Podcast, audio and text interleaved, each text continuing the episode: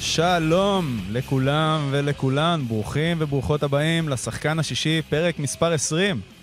ארד, איפה העוגה? 20 פרקים זה כבר הרבה. מספר עגול ויפה. יאללה, אז פרק מספר 20. אה, אז אנחנו כאן באולפן הרדיו של ערוץ הספורט, פודקאסט על הפסיכולוגיה של הספורט, או כמו שאנחנו אוהבים להגיד, מדברים על ספורט, פסיכולוגיה וספורט. איתנו באולפן היום ליאור לאבר. אהלן. מה שלומך? כיף להיות פה. אז עוד מעט אנחנו אה, נגיע, כיף שאתה פה, קודם כל, אה, ואנחנו ממש עוד רגע נגיע אליך. אה, אז בכל שבוע בשחקן השישי אה, נביא לכם נושא מתחום הפסיכולוגיה של הספורט, וניתן לו דוגמאות אקטואליות עם סיפורים, ו, אה, סיפורים וניתוחי מקרה. היום אה, תרתי משמע ניתוחי מקרה. אה, חזק בניתוחים היום. אה, את שידור הלייב שלנו, אתם כמובן יכולים לראות באתר של ערוץ הספורט, אה, לשמוע אותנו אחרי זה באפליקציה של אה, רדיו ספורט 5, ספוטיפיי, גוגל פודקאסט, אפל פודקאסט, איפה שנוח לכם. אה, ומה שחשוב זה שאם אהבתם את הפודקאסט, אני קיבלתי המון פידבקים על הפרקים האחרונים, וזה ממש ממש כיף. גם עוזר לנו אה, לדעת איזה פרקים להכין ומה לעשות. אז uh, תפרגנו לנו, תשתפו את הפרק, uh, תנו תגובות, uh, כל דבר ש, uh, שאתם uh, רואים לנכון לעשות, כדי לעזור לנו להתקדם ולהתפתח. אז היום הבאנו לכם uh, נושא מגניב, חם, מרתק מעולם הספורט, וזה רפואה ופסיכולוגיה בעולם הספורט. אז uh, בשביל זה יש לנו פה את uh, ליאור לאבר, uh, רופא, מנתח, uh, uh, נכון? ההגדרה, איך ההגדרה המלאה? מנתח אורתופד ספורט מנתח. אורתופד ספורט מנתח. אז אנחנו נדבר גם בפינה האקטואלית רגע על נבחרת הנוער, על אתגרים רפואיים בעולם הספורט בכלל, כמה ניתוחי מקרה מוכרים, שממש מרתק להבין מה, איך הרפואה והפסיכולוגיה שם באות לידי ביטוי. ואחרי זה נגיע, נגיע גם קצת להמלצות, לא יודע לקרוא לזה המלצות בריאותיות, זה השם הכי טוב שמצאתי, אבל קצת איך אפשר ל- לרתום את עולם הרפואה ואת הפסיכולוגיה בשביל ביצועים טובים יותר. אז מה שלומך, ליאור? אחרי הפתיחה העמוסה. קודם כל מעולה, וכיף להיות פה בפודקאסט הנהדר הזה, ולדבר על ספורט ועל רפואת ספורט. אפשר לעשות את זה כל היום. כן, אנחנו כבר נשתף פה שאנחנו כבר אחרי בערך שעה של שיחות על ספורט עוד לפני שההקלטה התחילה, וזה מרגיש כאילו זה יכול להימשך בלי הפסקה. אז ליאור, אולי בוא תספר לנו קצת על ה...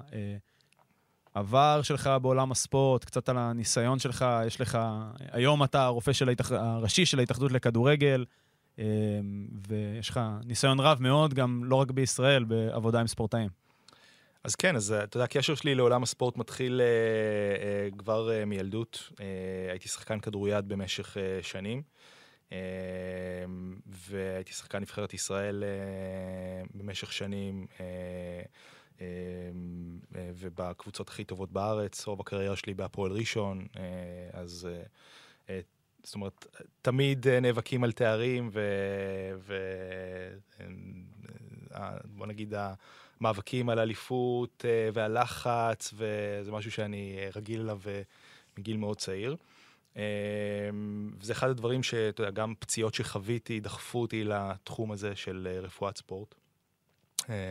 שזה תחום שאפשר לי גם להמשיך את הקשר המיוחד והאהבה שלי לספורט, וגם ראיתי בו איזשהו אתגר של באמת לטפל בספורטאים כמו שאני חוויתי פציעות ונזקקתי לתמיכה הזאת מסביב, ולראות איך מחזירים ספורטאים כמה שיותר מהר, אבל, אבל גם טוב לענפים שהם רוצים, וזה לא חייב להיות רק מקצוענים. אז באמת הלכתי, כמובן, לימודי רפואה. אחרי לימודי רפואה אז עושים uh, התמחות. Uh, עשיתי התמחות באורתופדיה שאפשרה לי ללכת לתחום הזה של רפואת ספורט, שהוא תת-התמחות באורתופדיה. Uh, ואחרי זה התחלתי לבנות את המסלול שלי כדי באמת uh, להשאיר את ארגז הכלים שיאפשר לי באמת uh, uh, לטפל בספורטאים בצורה הטובה ביותר. לפני שנסעתי וגם, וגם אחרי שנסעתי לתת התמחויות, אז עבדתי עם הרבה קבוצות ספורט, עבדתי עם מכבי תל אביב בכדורגל, בני הרצליה בכדורסל, איגוד הכדורעף, כדוריד, ונסעתי לעבוד עם, עם הרופא של ברצלונה, לעשות תת התמחות אצלו במשך חצי שנה. של קבוצת הכדורגל של ברצלונה, ואחרי זה הייתי באוניברסיטת דיוק במשך שנה, שהיא אחת מאוניברסיטאות הספורט באמת הכי טובות בארצות הברית. עם תוכנית כדורסל באמת אגדית. אה, ואחרי זה עברתי לאנגליה לכמה שנים ונשארתי לגור באנגליה. אז גם באנגליה אה, לא פסחת על אה, קבוצות מעניינות שם באזור, נכון? אה, יצא לך קצת לעבוד עם ספורטאים מהאזור של אה, ברמינגהם, לסטר, אה, שחקני פרמייר ליג? כן, אז אה, גרתי באזור שהוא פחות אה, קלאסי, אה, לא בלונדון, אבל אה, גרתי במרכז אנגליה, באזור שהוא בין קובנטרי לברמינגהם. יש שם הרבה קבוצות ספורט, גם כדורגל, גם רוגבי, אז קובנטרי שפעם הייתה קבוצה אה, מוכרת, אה, לסטר שהיא אה, חצי שעה 40 דקות מקובנטרי, וברמינגהם שיש להם ארבע קבוצות בפרמייר ליג או צ'מפיונשיפ, אם זה אסטון וילה, ברמינגהם, ווסט ברומיץ' ווולפס. אז באמת הרבה, הרבה כדורגל והאקדמיות שלהם, והתעסקנו עם זה לא מעט. טוב, מדהים. אז קודם כל, ניסיון עשיר ומרתק. אנחנו היום נדבר על ה, באמת על הפוזיציה שלך כ, כ, כרופא, אה, מנתח בכלל, כן? אבל כרופא, רופא קבוצה, רופא התאחדות, או... אה, וכבר מה, מהשיחות, מההכנה של הפרק, הבנו שיש הרבה מאוד, אני אקדים רגע ואומר, העניין הזה של פציעות זה כבר הפעם השלישית שאנחנו עושים פרק שקשור לזה. אה, אתה הגעת לפה, לפה אחרי כפיר, שעובד, הספורטרפיסט שעובד איתך באקדמיה לכדורגל. לפני כן היה פה ספורטאי, בן רייס, שחווה שלוש קריאות של אותה רצועה צולבת, ובעצם כך סיים את הקריירה בגיל אה, 26. אה, אז אה, אנחנו מבינים שיש פה משמעות מאוד מאוד גדולה לדבר הזה, אבל כל פעם יש פה עוד איזה אספקט אה, בתוך העולם הזה של פציעות ספורט, ש... אה, שאנחנו יודעים כמה הוא משפיע לא רק על העניין הגופני, אלא כל ההתנהלות זזה ומשתנה בגלל הדבר הזה. אז אני רוצה רגע שנתחיל, שנייה לפני זה, אנחנו נדבר על הפינה האקטואלית. גם לך יש נגיעה בדבר בנושא של הפינה האקטואלית, וזה אה, נבחרת ישראל לנוער, שעלתה לגמר אה, אה, אליפות אירופה. אה, הנבחרת תשחק מול נבחרת אנגליה ביום שישי הקרוב, בשעה תשע. אה, ואשכרה עשויה להיות אלופת אירופה, נבחרת ישראל שתהיה אלופת אירופה, בין אם זה נוער או בין אם לא. אה, וגם אם לא, אז סגנית אלופת אירופה זה עדיין משהו שהוא אה, מאוד מאוד מרגש ומיוחד. אה, יצא לך, אני מניח שיצא לך אה, לעבוד קצת עם חלק אה, מהחבר'ה שם, אולי לספר על איזה אה, מעטפת, או מה מיוחד בנבחרת הזאת מבחינת מה שהם מקבלים, או המעטפת המקצועית שלהם, מה שאתה מכיר. אז קודם כל, הישג מדהים, ובאמת כל הכבוד לנבחרת הזאת. כל אחד מהם באמת לוחמים אדירים, וכל הצוות מסביב, אני יודע כמה קשה הם עובדים. ו- וזה לא רק הנבחרת הזאת, זאת אומרת, אה, יש הרבה שינויים שנעשו בה.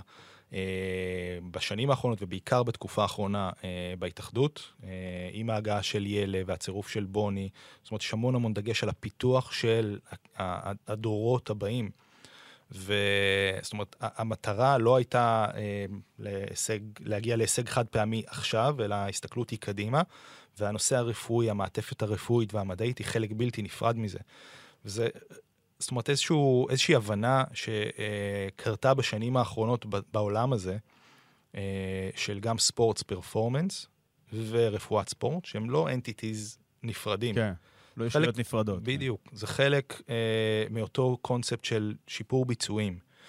ו, וכחלק מזה, זאת אומרת, התובנה שצריך לעבוד ביחד, ו, ו, ולשיפור שיפור המעטפת הרפואית, שיפור המ- הקונספט של מניעת פציעות, התאוששות, ניטור פציעות, כל זה תורם בסופו של דבר ל performance, לשיפור הביצועים, וזה חלק מהתהליך שגם ההתאחדות אה, אה, הכניסה ב- בעיקר בשנה, שנתיים האחרונות, מי שמובילה את המהלך הזה זו מור דיאמן, שהיא ראש האגף הרפואי בהתאחדות לכדורגל, ואנחנו מאוד מאוד minded לזה, אה, שיפור המעטפת גם באקדמיה שקמה בשנתיים האחרונות אה, בהתאחדות לכדורגל, שזה פרויקט הדגל של ההתאחדות, אבל גם אה, באמת הנבחרות השונות, אה, וזה תהליך, זאת אומרת, הוא עוד לא הסתיים. כן. ובאמת, זאת אומרת, הישג מדהים, צוות המאמנים, השחקנים, אופיר חיים, שהוא באמת דמות מיוחדת ומדהימה, ומצליח להקרין מהטירוף שלו לשחקנים ולהדביק אותם בטירוף שלו, וזה, וזה נהדר. אז uh, אתה נגעת פה בדיוק בנקודה שאני רציתי גם uh, uh, לדבר עליה בהקשר של השחקנים האלה. Um, אז דבר ראשון, מכאן והלאה, חשוב לייצר את ההמשכיות הזאת. זאת אומרת, הרבה פעמים בישראל יש את התחושה שמחפשים כבר את ההישג ואת המדליה ואת הלחגוג, ו...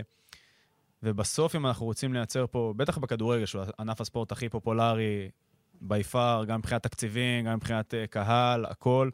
הכי גדול בארץ, אה, אז צריך לייצר המשכיות לדבר הזה.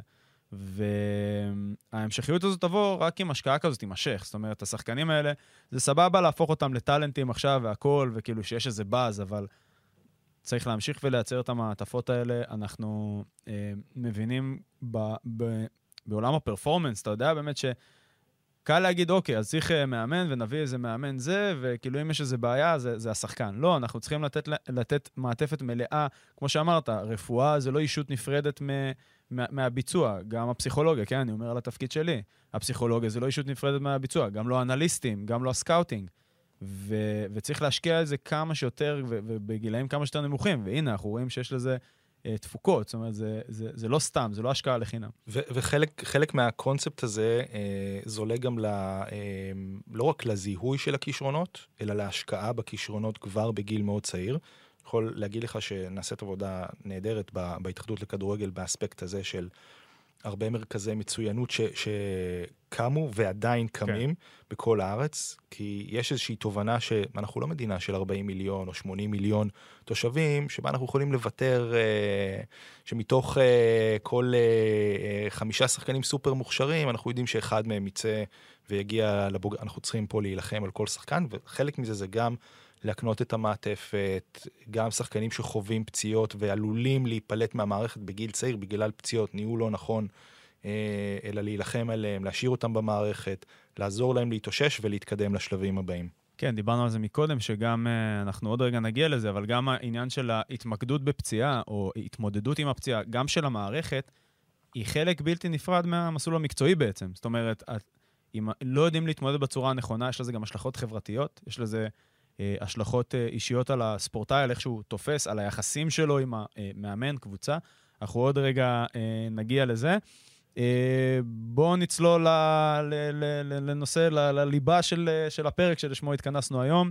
אז נדבר בחלק הראשון על אתגרים רפואיים בעולם הספורט, וככה נשמע גם קצת מהניסיון שלך.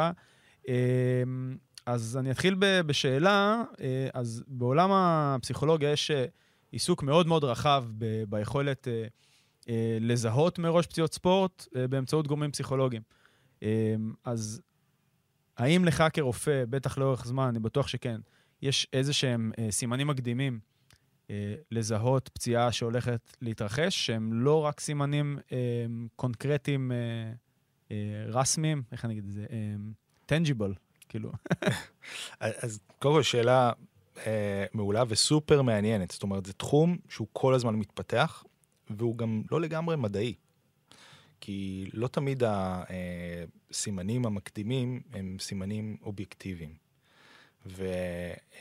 והניסיון של צוות רפואי, גם צוות אימון, וגם של השחקנים עצמם, שאתה מלמד אותם ונותן להם את הכלים במהלך השנים. אני חושב שגם לחנך את השחקנים מגיל צעיר זה מאוד מאוד חשוב. יכול לסייע ב, אה, בלזהות גורמי סיכון לפציעה, אה, ויש כל מיני גורמי סיכון. אה, ולא את כולם אנחנו מכירים ולא את כולם אנחנו מבינים, והרבה מזה, זה, זה, זה, זה, זה, כמו שאמרתי, זה ניסיון אישי של, של הצוות הרפואי. אני יכול להגיד לך, למשל, שאחד הקונספטים שהתפתח מאוד בשנים האחרונות, במיוחד בקבוצות המקצועניות, אם זה NBA, NFL, מכללות, צ'מפיונס uh, ליג זה הערכה של readiness, של מוכנות למשחק. ובדרך כלל ההערכה הזאת נעשית uh, גם באופן שוטף, אבל גם יום-יומיים לפני המשחק.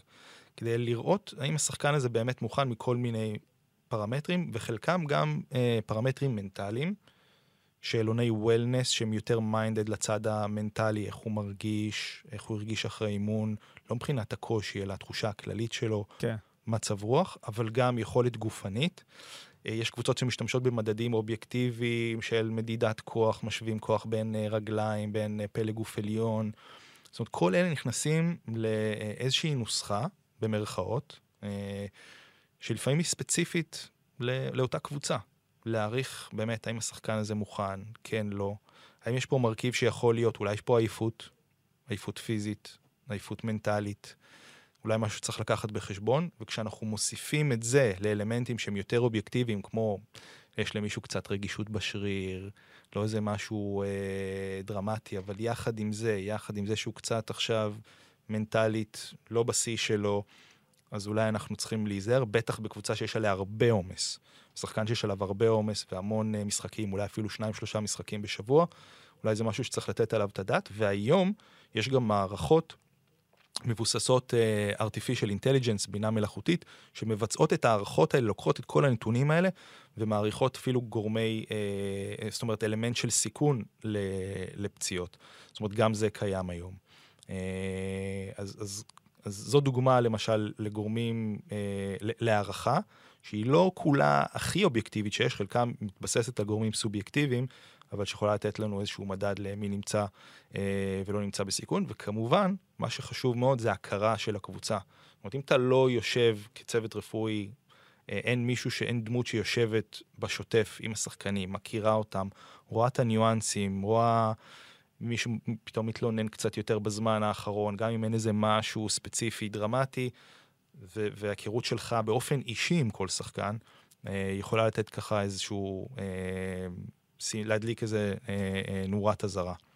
יש איזה תחום מאוד מאוד מעניין אה, בתחום הזה של, של מומחיות, ומדברים הרבה על העניין של אינטואיציה, של רופאים, אחיות, פסיכולוגים.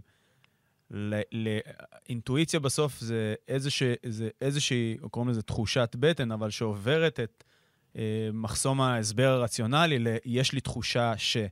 וקרו לך מקרים שבהם בהסבר הרציונלי לא היה לך איזשהו משהו קונקרטי, איזה מדד, איזה בדיקה שהראתה משהו, הסתכלת על שחקן בלי שהוא אמר כלום, או, או מאיזה סימן, שפת גוף, ואמרת, אוקיי, קורה פה, יש פה משהו, יש פה מועדות לפציעה, הוא עובר עליו משהו, או משהו בסגנון הזה? אז, אז כן, בהחלט. האמת שזה יותר שכיח ממה שאנחנו אה, חושבים.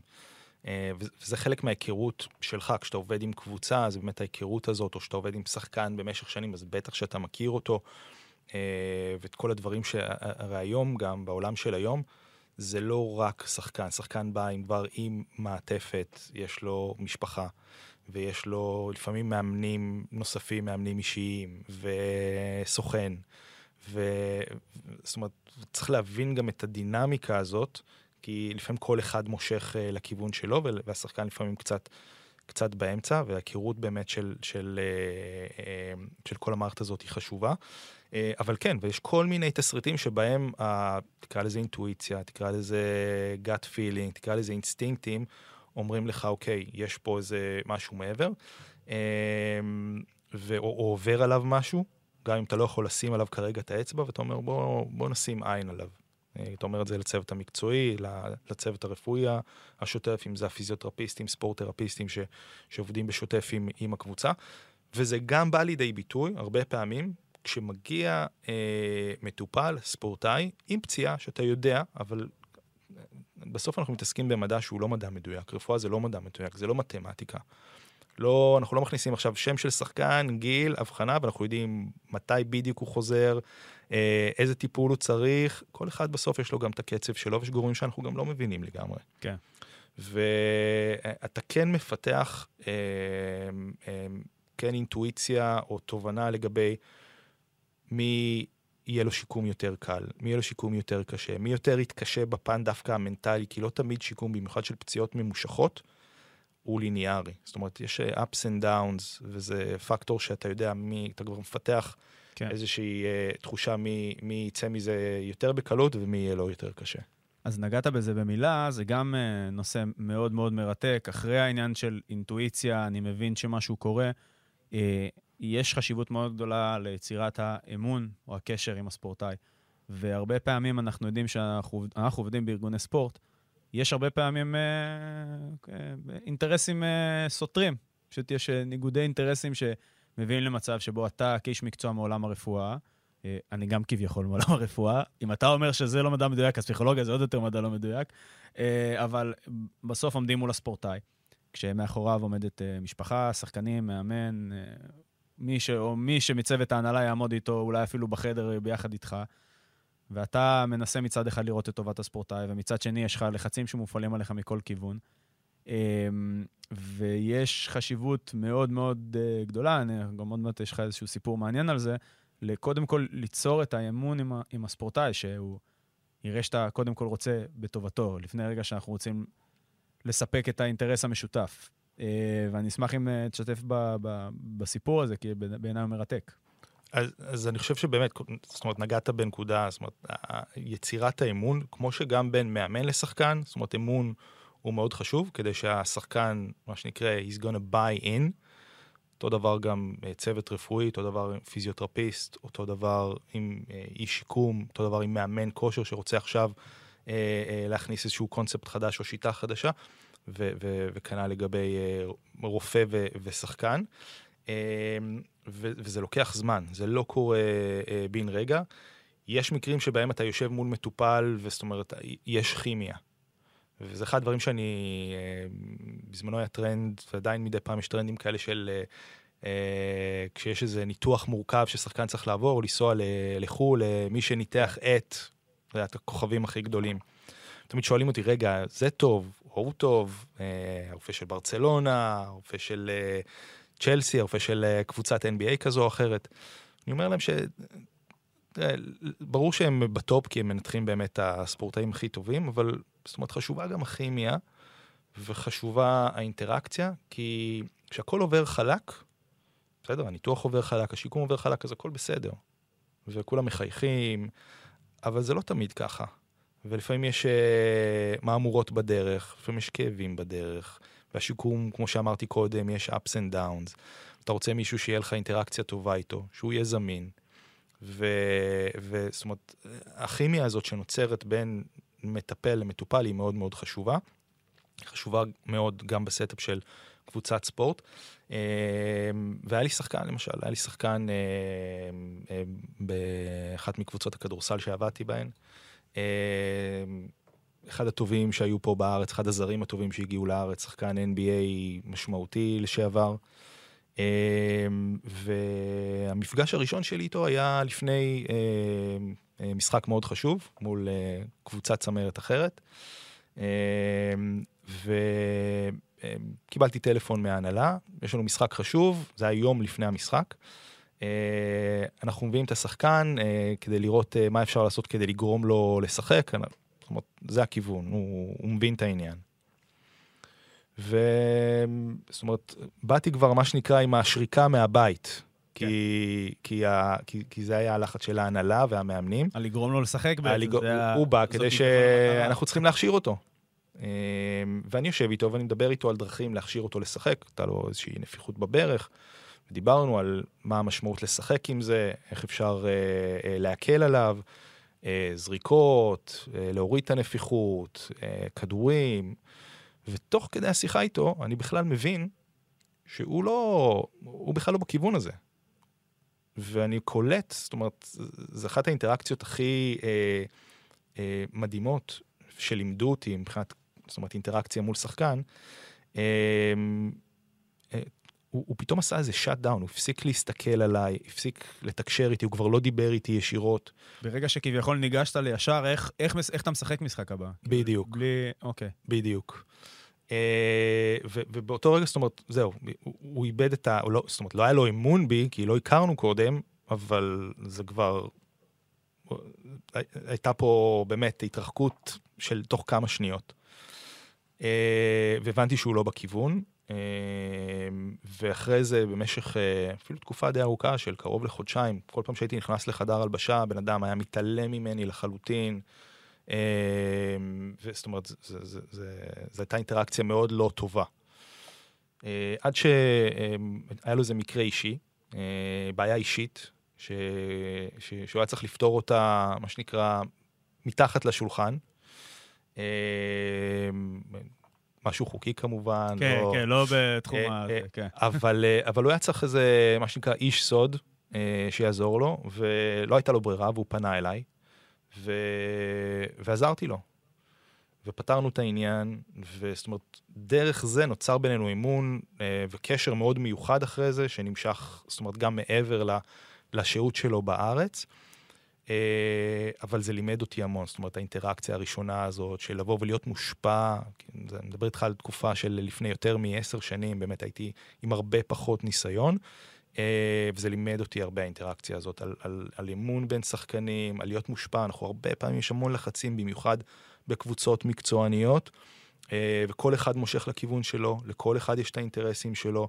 לפעמים זה המאמנים, לפעמים זה הסוכנים, לפעמים זה ענייני חוזים, לפעמים זה הנהלה, וגם שחקן לפעמים. אה, וצריך להבין את כל זה ולבוא עם בראש נקי, להבין את הכל, להבין מה יכול להיות ה-secondary gains בכל סיטואציה, להיזהר מזה. אבל זה משהו שקורה עם הזמן, ניסיון, ואין תחליף לניסיון. כן, זה אחד האתגרים היותר גדולים בתוך קבוצות ספורט. אנחנו נמצאים שם אה, ב, כמעט תמיד באיזשהו... אה, זה לא ממש ניגוד אינטרסים, אתה לא חווה את זה באמת בניגוד אינטרסים, אבל אנחנו תמיד צריכים לזכור לצאת רגע מה... מהרצף או השטף הרגיל של, הדברים והמשימות והמטלות, ולזכור שהחבר'ה שאיתם אנחנו עובדים, הם לא, כאילו, הם, הם, הם בני אדם שמתפרנסים ממה שהם עושים, הם עובדים מאוד קשה כדי להצליח, הם עבדו מאוד קשה כדי להגיע למקום שבו הם נמצאים, והם צריכים אותנו, אני אומר אותנו, כי זה גם עולם הרפואה, הפסיכולוגיה, אלה הגורמים התומכים בתוך המערכות האלה, להיות האנשים שקודם כל מבינים אותם ורואים את טובתם האישית ומה עובר עליהם. ושחקן, אה, דיברנו מקודם על אה, המהות של להיות רופא. ומהחוויה שלי, הרבה פעמים אני מגיע לרופא והוא מין מנסה כזה לפתור לי את הבעיה, אבל הרבה פעמים אתה אמרת את זה מאוד יפה, שרופא, מי שמגיע לרופא בעיקר רוצה שייצרו לו ודאות. אתה מגיע בחוסר ודאות, משהו בגוף שלי לא, לא, לא מתפקד נגיד לשחק, לספורטאים, משהו כואב נורא. אה, הקריירה שלי תלויה בזה, החוזה הבא שלי תלוי בזה, הרבה מאוד דברים תלויים בזה. ואנחנו קודם כל צריכים לדעת לשים את הרגע בצד, אוקיי, משחק, זה גביע, זה סבבה. איך אתה מרגיש? מה מטריד אותך כרגע? מה, מה הדבר ש, אה, ש, שמעסיק אותך הכי הרבה בנושא הזה? כי אם הוא הגיע אליך ככה, עם ברך נפוחה, הוא כנראה כבר הגיע שהמיינד שלו רץ על זה כבר, לא יודע, כמה ימים. אם זה ברך נפוחה, זה אמרנו overuse, נכון? כנראה זה, נגיד overuse, אז הוא כבר כמה, הוא איזשהו פרק זמן מסוים כבר מרגיש את הכאבים האלה, ומה יהיה, ומה יהיה במשחק נגד הקבוצה הזאת והזאת, ומה יקרה בגמר הגביע, ומה יקרה אם ואם. ולבוא ישר עם הפתרון לבעיה, כזה, אוקיי, טוב, נעשה לך ככה ונעשה ככה, זה יכול ליצור ריחוק נורא גדול. ולי זה גם קרה כ- כפסיכולוג, שמאמן בא אליי לפני איזה משחק חשוב, אמר לי, השחקן הזה והזה, הוא, הוא לא מרוכז, צריך להיות מרוכז למשחק הבא, התיישבתי, וישר שמתי לב שאני במין דמות משימתי כזה, מתיישב, אוקיי, תקשיב, נעשה ככה וככה וככה, וראיתי אותו נורא נסגר. ו... וכי לא ראיתי אותו. כי אני באתי עם משימתי, ולא אמרתי לו, שאלתי, רגע, מה שלומך? למה אתה לא מרוכז? לא ישר כזה, אוקיי, אתה לא מרוכז, צריך לפתור את זה, בוא נבין מה גרם לך להיות לא מרוכז. אז אה, אה, מאוד מאוד מעניין, ודבר נוסף שהתייחסת אליו, זה. אנחנו, אתה יודע, אני נגיד כ... אה, כצופה ספורט, או, או מי שאוהב מאוד ספורט וצורך הרבה ספורט, מאוד מתעסק גם ב... אה, לא יודע, נגיד אוסמן דמבלה מברצלונה, עוד נדבר גם קצת עליו, אה, שהלך להרבה ניתוחים, אנסו פאטי שהיו לו כמה ניתוחי מיניסקוס. זה מין כזה, אה, אוקיי, הוא הולך לניתוח. וסבבה, אבל בפועל הדבר הזה זה חתיכת, זה, כאילו, זה great deal של, של משהו להתעסק איתו. ו... ו... והאינטימיות עם הרופא, היכולת להיות איתו בקשר. אני אמרתי לך מקודם, עברתי ניתוח בכתף, אז היכולת לסמוך על הדבר המאוד אינטימי הזה, שמישהו קודח ושם לי שני ברגים בכתף, אה, זה משהו שלפעמים הוא כזה overlooked קצת uh, בעולם הזה. Uh, אז נמשיך ובואו נדבר על קצת גורמים של מה קורה כבר במצבים של פציעות. ואני אגיד לך שבפסיכולוגיה אנחנו יודעים שאחד הגורמים המשמעותיים להחלמה מפציעה זה הסביבה. ובאמצעות התמיכה, מה שנקרא social support, יודעים לנבא בצורה uh, המיטבית, זאת אומרת, לא בצורה אה, כמובן אה, אבסולוטית, אבל בצורה טובה ביותר, איך השחקן, אה, מה הסיכויים שלו להחלים בצורה טובה, הישנות, הישנות? כן, הישנות של פציעה חוזרת. איך אתה רואה את זה מנקודת מבטך בהקשר של סביבה תומכת לספורטאים? אז, אז סופר חשוב, וכמו שאמרתי קודם, זאת אומרת, ההכרה וההבנה של הסביבה, והיא יכולה להיות שונה לא רק בין ענפי ספורט שונים, כמובן שאם זה ענפי ספורט אינדיבידואליים, שונה לחלוטין מענפי ספורט קבוצתיים, זה יכול להיות שונה גם באותו ענף ספורט בין קבוצה לקבוצה, כי הסביבה שונה, בסדר, כן. הדינמיקה שונה. אמ, אז אה, אמרתי קודם שבמיוחד בפציעות שהחלמה מהן היא ממושכת, זה יכול להיות פציעות overuse, בסדר? אה, שנמצאות שם כבר הרבה זמן, ואין פתרון של, פתרון קסם של מחר הכל עובר. ופציעות כמו קרע של רצועה צולבת, שהשחקן עכשיו עובר ניתוח ושיקום ארוך של, אה, פעם היינו דוחפים להחזיר את השחקנים uh, כמה שיותר מהר, uh, חצי שנה או פחות, והיום תראו, אנחנו... תראו, כבר חזר. בדיוק, ו... וכולם היו מתגאים בזה, והיום אנחנו למדנו שדווקא להאט את, ה, uh, את החזרה ולהקפיד על כל מיני קריטריונים, אנחנו מדברים היום על מעל תשעה חודשים, אנחנו רואים ב-NBA שזה אפילו יותר, זה אפילו שנה. Uh, אז uh, um, ההבנה הזאת, שגם השיקום, במיוחד בשיקומים הארוכים האלה, היא לא ליניארית. השיקום הוא לא ליניארי, ויש באמת עליות וירידות ומשברים, ופתאום לא מתקדמים, ולא מצליחים אה, להחזיר את הכוח אה, לארבע ראשי אה, לפי הקצב שתכננו. ופתאום יש קצת כאבים מעבר למה שציפינו. אז uh, אני היום, אני יכול להגיד שיש uh, לי כמה uh, ספורטאים uh, שאני טיפלתי בהם, או שאפילו אני שיחקתי איתם, uh, שעברו פציעות כאלה. ואני הרבה פעמים עושה את החיבור בין המטופל לבין מישהו שעבר את זה, אבל יש לו גם איזושהי הכשרה, או בצד הפסיכולוגי, או בצד ה, אה, אה, של האימון המנטלי, שיש לו קצת כלים לתת, אה, לתת תמיכה לאותו מטופל, אותו ספורטאי שעובר עכשיו את הפציעה, וללוות אותו במשברים שהוא בעצמו חווה. כן. ולהכין אותו, להסביר לו, אוקיי, מה הולך, מה הולך לקרות עכשיו, מה אני עשיתי שעזר לי לצאת מזה. אני חושב שזה איזשהו כלי אה, מיוחד וקצת שונה ש, ש, שעוזר, במיוחד לאלה שאני מזהה מראש שיכול להיות ש, שיזדקקו לזה, אבל אה, זה גם אה, לרתום את, באמת את הסביבה, את המאמנים. אה, אה, דיברנו קודם על, זה שיש אפילו מחקרים שמראים שסביבה חיובית וסגנון של אימון משפיע על, אה, על פציעות. על, על, על השכיחות של פציעות בקבוצה מסוימת, וגם על ההחלמה, על משך ההחלמה. יש איזה שני מחקרים שיצאו בזמן האחרון, שמראים שסגנון שהוא יותר תומך וחיובי, עם פידבקים חיוביים, אה, אה, אה, באותן קבוצות היו באמת פחות פציעות, המשך ההחלמה היה יותר, לא רק קצר, אלא גם יותר טוב. זאת אומרת, אחד המדדים להחלמה טובה זה באמת שאין הישנות של אותה פציעה. כן. זאת אומרת, הספורטאי לא חזר מוקדם מדי, לא היה עליו לחץ לחזור אה, אה, מוקדם מדי. אז כשאתה באמת רותם את כולם, ויש אינטראקציה בין הצוות הרפואי לצוות המקצועי, לשחקן, לסביבה שלו, אז אני חושב שהתוצאות הרבה יותר טובות. כן, אז אנחנו... אה, גם, זה, זה גם באמת ברמה האישית שלו, אבל אנחנו מסתכלים הרבה פעמים שוב על ספורטאים כאיזושהי אישות אחת, אבל בסוף הם מגיעים עם, עם מערכת אה, מאוד uh, אינטנסיבית מסביבם הרבה פעמים, של לחצים על, על, על המשחק, על הפרפורמנס, על, uh, על העתיד והכל. Um, דיברנו מקודם על זה ש... על, על בעצם מה גורם להישנות, נגיד, של פציעה. ויש השפעה, אנחנו מדברים, פציעות הרבה פעמים בפסיכולוגיה מנתחים אותם דרך המונח מיקוד קשב, ואיפה ספורטאי ממקד את הקשב שלו. עכשיו, באופן כללי, ממחקרים ומאיזה מטה-אנליזה שעשתה אה, גבי וולף, שחוקרת מאוד גדולה בתחום, אמ, היא מצאה שמיקוד הקשב היעיל ביותר לביצוע של ספורטאי הוא מיקוד קשב חיצוני.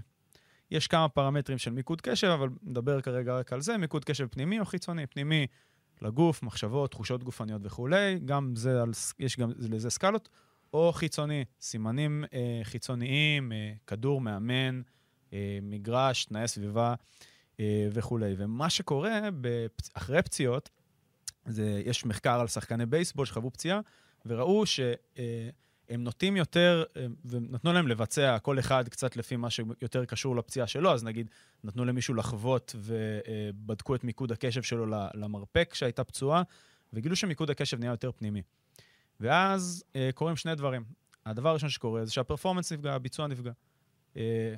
תסכולים, אה, חוויות שליליות וכולי, מתחילים להצטבר ויוצרים גם איזושהי אה, אה, תחושה לא נעימה. והדבר השני, נוצר איזה אימבלנס כזה, איזה חוסר איזון בתפקוד הגופני שלו, כי אם מיקוד הקשב הולך למרפק במקום להיות בפלואו של הביצוע, או בכלל הגוף, לש, לשאר אזורי הגוף, או לא יודע, או כל דבר שבטח אתה כרופא יודע אולי יותר להסביר לאיך צריך להתנהל עם הגוף שלי אחרי פציעה, נוצר איזשהו וישה uh, סייקל כזה, זה, uh, כאילו מעגל שלילי כזה שמזין את עצמו. אמ, מה הן... יודע מה, בואו נעשה ככה. האמת שזה נורא מעניין מה שאתה אומר, זאת אומרת, המחקר הזה הוא, הוא אה, מתאים לתוצאות, זאת אומרת, יש קונספט יחסית חדש בנושא של שיקום של פציעות מורכבות, למשל, אה, אחרי שחזור של רצועה צולבת, שגם אה, מראה שדווקא מעבר לגירוי, אנחנו מדברים על אה, שיקום שהוא נוירו-קוגניטיבי, זאת אומרת, כשיש פציעה, הקשר בין מערכת העצבים לשאר הגוף נפגע. כן. ואנחנו צריכים לשחזר את זה. יש לזה גם מונח, זה נקרא, אה, חלק מזה זה, זה התפיסה של הגוף במרחב, או פרופריוספציה. כן. התפקוד הפרופריוצפטיבי נפגע, אבל גם, זאת אומרת, כל המערכת הנוירו-קוגניטיבית והנוירו-מוסקולרית, היא צריכה גם להשתקם. וראו שכשמתמקדים אה, בעיקר באלמנטים באמת במיקוד פנימי, או רק באיבר עצמו, אז התוצאות פחות טובות מאשר אם מייצרים מיקוד חיצוני, שמת, ש, שמאפשר לך באמת לשפר את התנועה של כל הגוף. כן. ואת התפיסה שלך במרחב, את הפרופריוספציה, וזה הקונספטים שכרגע אה, הנושא של שיקומים מורכבים הולכים אליהם, וזה מתלבש גם על, הצד באמת הפסיכולוגי של הדברים. כן, זה ממש הצד הטכני של ההתמודדות עם פציעות, העניין הזה של מיקוד קשב ועבודה על גמישות קשבית. אה, בואו נעבור לחלק השני שלנו, נדבר קצת על אה, ניתוחי מקרים מוכרים, כי גם משם יש לנו הרבה דברים שאפשר ללמוד. אה, בואו נתחיל אולי עם הקרוב לנו ביותר, ש... שיצא לך לעבוד איתו. מנור סולומון, נשמח אם תספר קצת על הפציעה שלו, שהייתה מאוד מדוברת גם בתקשורת. אה, כן, אז בגלל שזה, זאת אומרת, אה, הכל ידוע ומוכר, אז אפשר... כן. אה, החיסיון הרפואי כבר נזרק מהחלון. אפשר לדבר על הדברים שידועים. אז מנור בעצם סבל מאיזושהי פציעה כרונית, מעל ארבע שנים. שגם המופע שלה, התסמינים, לא היו, לא היו קלאסיים. סבל מתופעה שנקראת תסמונת מדור כרונית במאמץ. אבל לא היה לו את התסמינים הקלאסיים אה, לגמרי, לא textbook. אה, וגם המיקום של, של הבעיה שלו היה, יש ארבעה מדורים בשוקיים, אה, וה, והבעיה שלו הייתה בעיקר במדור האחורי העמוק. היא הייתה בארבעת המדורים, אבל בעיקר במדור האחורי העמוק, שזה מיקום פחות שכיח, בדרך כלל זה מופיע במדור אה, הקדמי והלטרלי, החיצוני. אמ, ולכן גם תהליך האבחון היה קשה, מה גם שהאבחון נעשה, זאת אומרת, בשלבים ובצורה אולי קצת פחות מסודרת, כל פעם בדיקה שונה, כל פעם על ידי מישהו אחר, וזו גם החשיבות של הרבה פעמים, במקרים שהם יותר מאתגרים, של מה שנקרא case manager, מישהו אחד שמסתכל על הכל ככה מלמעלה, אה, ובאמת אה, הייתה לו קצת אה, הפוגה שנוצרה אולי תקרא לזה מזל במרכאות, אבל עם זה ש... שהקבוצה שלו לא עלתה לשלב הבא בליגת האלופות. והוא החליט שהוא רוצה עכשיו, אתה יודע, להתפקס בזה ולטפל בזה, ובאמת איפסנו את הכל והתחלנו הכל מאפס, עד שהגענו ל... ל... להבחנה מסודרת, שללנו המון המון דברים אחרים, זה חלק מהעניין, זה לא הבחנה שהיא לפעמים straight forward. אבל מה שמעניין, זה ההתעסקות שלו, בגלל שזה היה אה, משהו שהוא התעסק איתו כבר מעל ארבע שנים, הוא התעסק איתו ברמה היומיומית, באימונים, במשחקים, אה, ברמה שהוא כבר מינן את כמות המאמצים, את הספרינטים. ותחשוב, זה שחקן שהיו לו הופעות מדהימות, לא רק בנבחרת, כן. אלא בליגת האלופות, שערים מול ריאל מדריד, מנצ'סטר סיטי, וכל זה, עם זה שהוא התעסק סביב הנושא הזה של קשב, כאב. מיקוד קשב פנימי לכאבים האלה, לבעיה הזאת. בדיוק, והוא התעסק בזה, והיו לנו הרבה שיחות על, ה, על העניין הזה. אמ, ו, והרבה פעמים, זאת אומרת, משחק, במיוחד עם דברים, עם, עם מצבים כרוניים, פציעות כרוניות, אז זה כבר משפיע על, על צורת המשחק, על אופי המשחק של, של שחקנים, פוחדים לעשות תנועות מסוימות, פוחדים להיכנס, בואו נגיד, עד הסוף, אם זה למגע, אם זה ספרינטים, שינויי כיוון, ו... ו... ו... וזה משפיע על המשחק שלהם, על איך שהם נתפסים אה, בעיני הקבוצה, בעיני המאמנים. אה, ובמקרה של אה, מנור זה נגמר כמובן טוב, הוא אה, חזר בפול פאוור, כמו, ש, כמו שראינו. היה ניתוח למנור? כן, כן. זה היה ניתוח, וזה נחשב ניתוח מסובך, או...? במקרה שלו זה ניתוח יותר מורכב, כי היה צריך לשחרר את, ה, את הלחץ, את המעטפת של כל ארבעת המדורים. הבנתי. מבחינת ה... נגיד אז מנור, איך שהוא הגיע אליך לפגישות, לאבחונים והכול, הרגשת שהוא חווה כאילו איזשהו קושי פסיכולוגי מעבר למשהו הבסיסי ב, בהתמודדות עם הדבר הזה? זאת אומרת, היו איזה שהם כלים שנתת לו כדי להתמודד עם הפציעה הזאת? קודם כל, אה, זאת אומרת, מנור באמת אחד הספורטאים הכי, הכי מיוחדים שיצא לי אה, לעבוד איתם. מבחינת האופי שלו, יש לו אופי מאוד מאוד חזק. אה, הוא מאוד מאוד בוגר. ו, ובחור סופר אינטליגנטי, זאת אומרת, רמת הידע שלו, ברגע שהוא אה, הבין שזה הכיוון, שזו, מבחינת ההבחנה, זאת אומרת, רמת הידע שלו, זאת אומרת, הוא הרשים את, לא רק אותי, אלא, אתה יודע, נסענו לארצות הברית, אה, לאחד המומחים המובילים בעולם, אה, באוניברסיטה שבה אני עשיתי את התת-התמחות, ה fellowship שלי בדיוק, והוא הרשים שם את כולם באמת ברמת ההבנה שלו, כולל לגבי הניתוח. זאת אומרת, זה, זה באמת היה מדהים. אז אני חושב שמנור הוא באמת אה, דוגמה מיוחדת, אבל הרבה פעמים אנחנו נתקלים בספורטאים ש, שכן, יש, יש מרכיב של חרדה, אה, ללכת אל הלא נודע, עכשיו רגע, ניתוח, איך אני, איך אני אצא מזה, איך אני אתאושש מזה. מנור בקטע הזה הגיע סופר חזק מנטלית, הוא, לא, זה, זה, זה חלק מהדברים שמייחדים אותו. אתה אומר את זה, ואני חושב לעצמי שאולי, אתה יודע, נעלה מין איזה השערה, שדווקא ספורטאים שכן נכנסים לעניינים, מבינים מה הולך לקרות, אה, שוב, מייצרים לעצמם איזושהי ודאות מסוימת בתוך המקום הזה של ניתוח. שוב, בניתוח יש פה המון המון אי-ודאות, גם לאירוע עצמו, גם לאיך יהיה אחרי.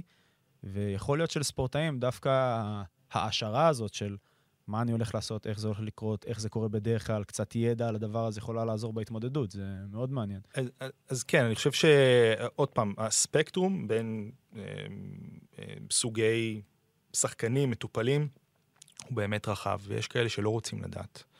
נכנסים אולי יותר לחרדות, ואתה מרגיש את זה תוך כדי שיחה, זה לא ש... כן. אה, על החמש דקות הראשונות, אם מישהו צריך ניתוח, אתה נכנס כאילו ל... יותר מדי לעומק אה, עם הפרטים, ואתה מקבל את זה כשאתה מסביר על הבעיה. אתה, אתה אה, אה, מרגיש את רמת העניין, את רמת הסקרנות. האם יש פה איזשהו מרכיב של חרדה שנכנס, שאתה מרגיש אותו בשיחה, וזה דברים שאתה אה, רוכש באמת עם, אה, עם הזמן ועם הניסיון. ובאמת אני חושב שאלה שכן מביעים את העניין ורוצים לדעת, אז באמת השיתוף של האינפורמציה וההסברים, והוא מאוד עוזר אה, אה, להפיג את, ה, את החרדה הזאת ואת החוסר ידיעה. זהו, מעניין, רעיון למחקר. אה, נעבור לספורטאי אחר, קצת יותר רחוק, אה, קליי תומפסון. סיפור אחד המיוחדים שאני זוכר בעולם הספורט, אה, שחקן שחווה שתי פציעות שעשויות להיות גומרות קריירה, גם בגיל קצת גבולי להתמודדות עם פציעות כאלה. אה, חוזר מפציעות, חוזר טוב ולוקח בעצם את אליפות ה-NBA. אה, כן, ולוקח את האליפות כשחקן משמעותי, חזר להיות שחקן משמעותי. אמ, וגם אם הוא לא חזר ב-100% ליכולת שלו לפני הפציעה... תשמע, הוא פתאום מטביע, לא יודע, זה, זה קורה פתאום. הוא הטביע כבר לדעתי במשחק הראשון שלו. כן, כן, זה, זה היה טירוף, הוא פשוט חזר בפול פאוור כזה, וזה כן, מיוחד. כן, כן, אני חושב ש... אני חושב שיש משהו שמייחד את השחקנים ברמות האלה, בסדר? את קווין דוראנט שחזר מאכילס, וזלטן שחזר בגיל מאוחר אחרי uh, שחזור uh, רצועה צולבת. אה, והפדררים והנדלים שמשחקים עד גיל מאוחר למרות פציעות ולמרות ניתוחים וזוכים בגרנד סלאמים.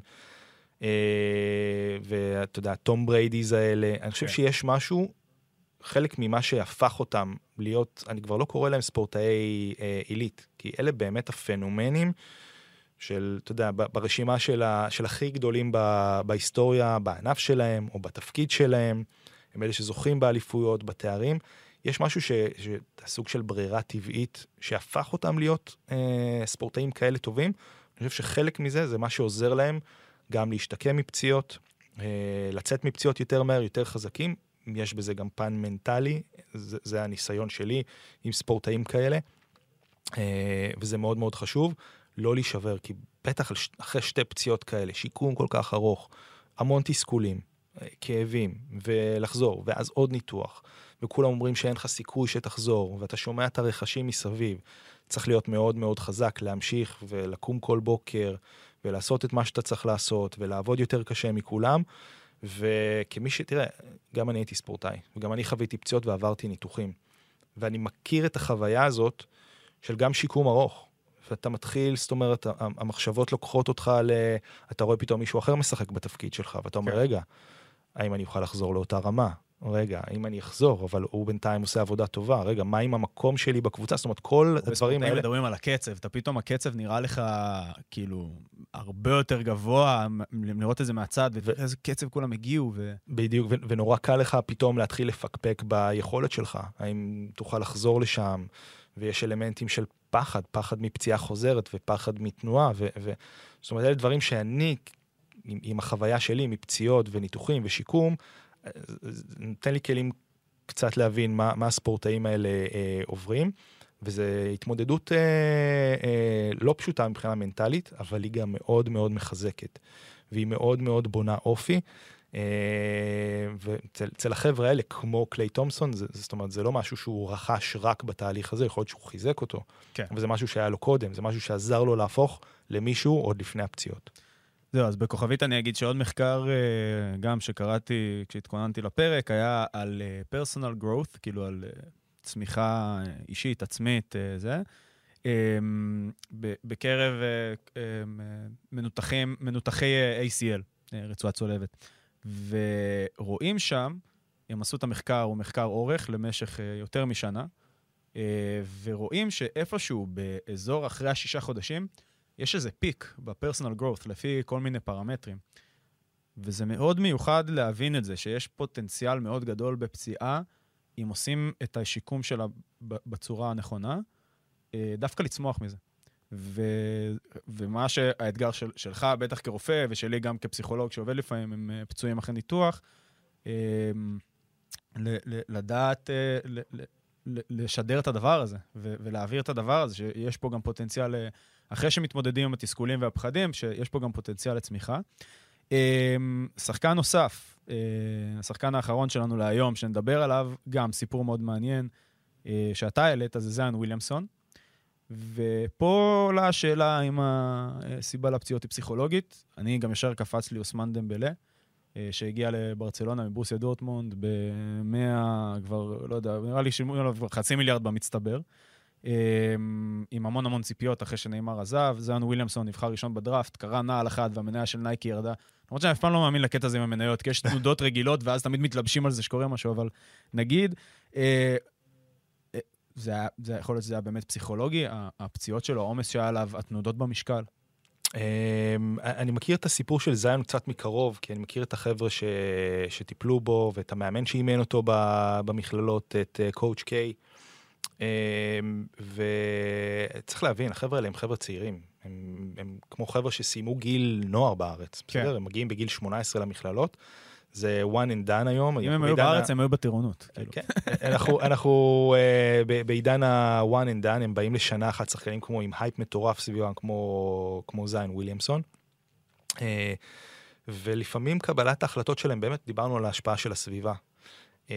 רוב השחקנים, אחד הדברים המיוחדים בדיוק, אה, זה שהם אה, מקבלים שם המון המון ערכים מסביב. קואוצ' אה, קיי, זאת אומרת, להיות סביבו שנה, זאת החוויה באמת אדירה.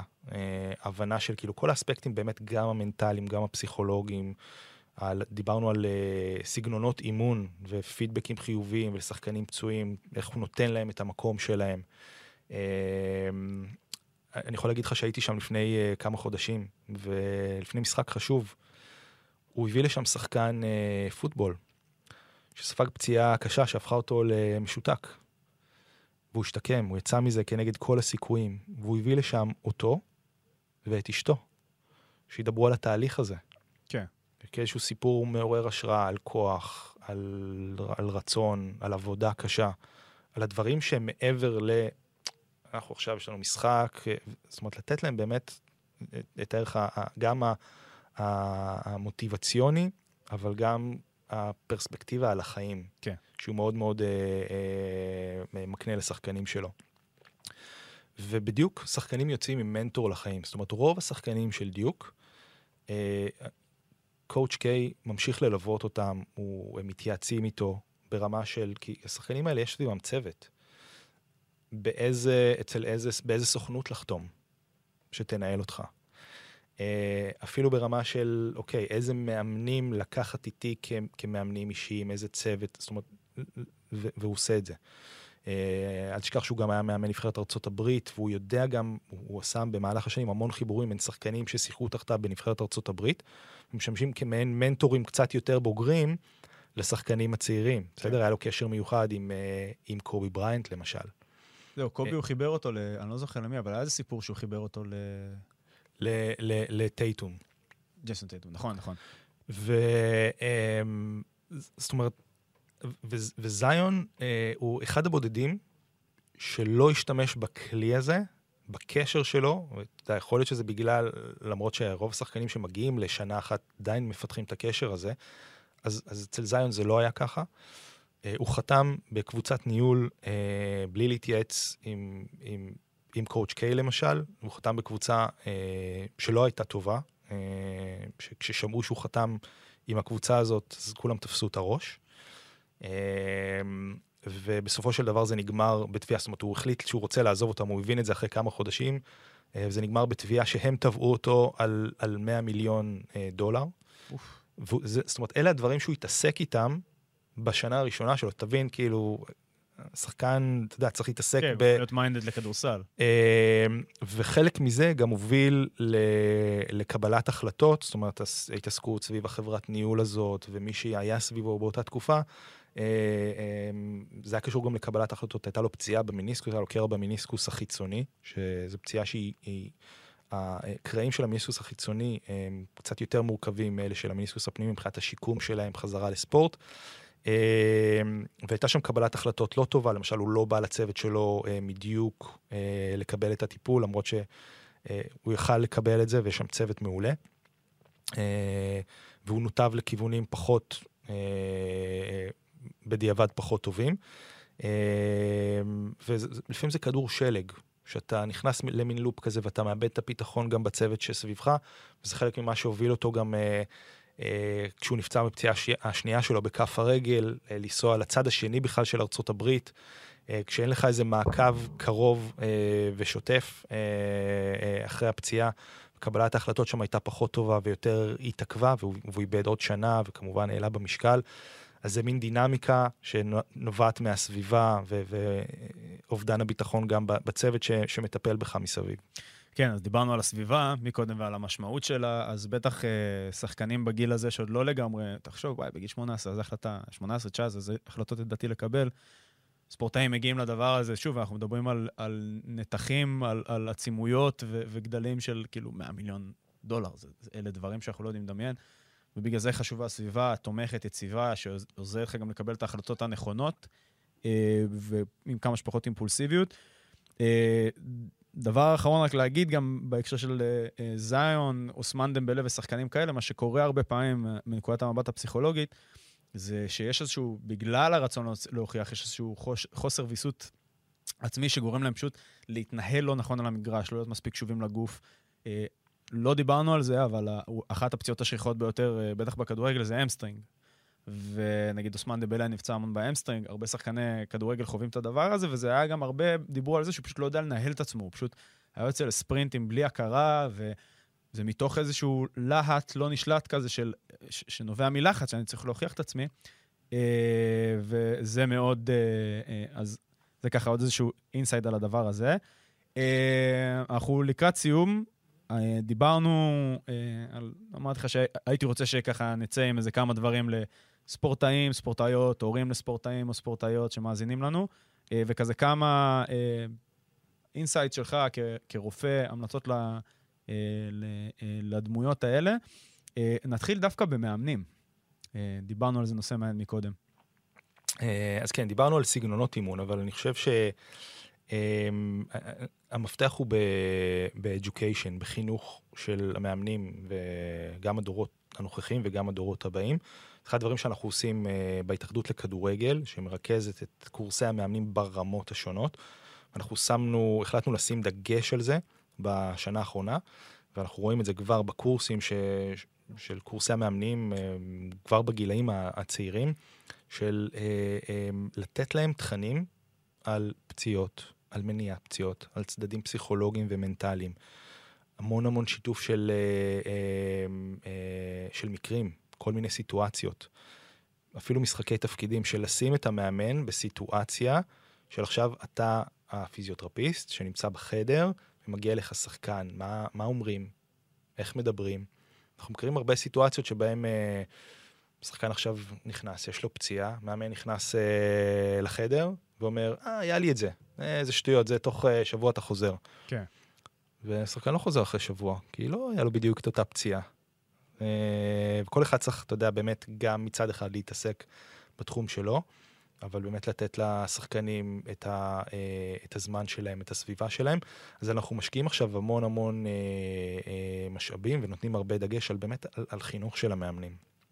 לתת להם את ההבנה הזאת. לא צריכים עכשיו להיות מומחים במניעת פציעות ולהכיר כל תרגיל. זאת אומרת, אנחנו, כמובן שאנחנו רוצים ש, שגם זה יקרה, אבל זה לא חייב להיות ברמה הזאת, אלא להבין שיש צורך בדבר הזה. כן. שצריך להקדיש זמן עכשיו לתרגול של מניעת פציעות, שזה משהו שיכול לסייע בפרפורמנס אחרי זה. אז ה-education הוא מאוד מאוד uh, קריטי. אמ, אחד הדברים, אה, באופן כללי, אולי הגורם המשותף לכל מה שאמרנו על סביבה, כל זה, זה בכל תחום התמודדות עם, הפציעות, עם פציעות, אה, זה לייצר אווירה וסביבה חיוביים, תומכים, והספורטאי הרבה פעמים מתנהג באופן לא רציונלי, כי הוא מפחד וקשה לו, והוא לא יודע מה יהיה בעתיד, ושנים של עבודה קשה מרגישים לו כאילו הם יכולים עכשיו אה, להיעלם ולהתנדף, אה, וזה קושי נורא נורא גדול. אה, ואנחנו כאנשי המקצוע שנמצאים שם צריכים לדעת כמה שיותר גם לעזור לסביבה, כאילו to resonate, כזה ממש כאילו לעזור לו, כאילו שזה יהדהד מכל הצדדים לחיוביות, לתמיכה, וכמו מה, מה, כמו שאמרת, גם דיברנו על ה-coaching leadership, על האימון, והאימון, צורת האימון החיובית, שיכולה לסייע בעצם בהפחתת פציעות או מניעת הישנות פציעות, אה, וזה נורא נורא חשוב. ליאור, אה, תודה רבה רבה. היה מרתק, מעניין, ויש לי עוד הרבה שאלות. אנחנו עכשיו במסדרון נדבר עוד קצת. אה, זהו, אז תודה לכל מי שהאזין והאזינה. נספר לכם שהיום מוקלט פרק של גברים בטייץ, ואנחנו ראינו אותם באולפן והם לא היו בטייץ. אז מזל. רק, רק שתדעו שהם לא היו בטייץ, הם היו עם שורטס רגילים. פודקאסט ההיאבקות של ערוץ הספורט, אתמול היה עולים לרגל על נבחרת הנוער, והנושא המתמיד על הרגעים הגדולים של המונדיאלים. אני אף פעם לא יודע איך לסיים פרקים, אז אנחנו נתראה פשוט בשבוע הבא, יש לנו אחלה פרק, מקווים שנהניתם, ויאללה ביי.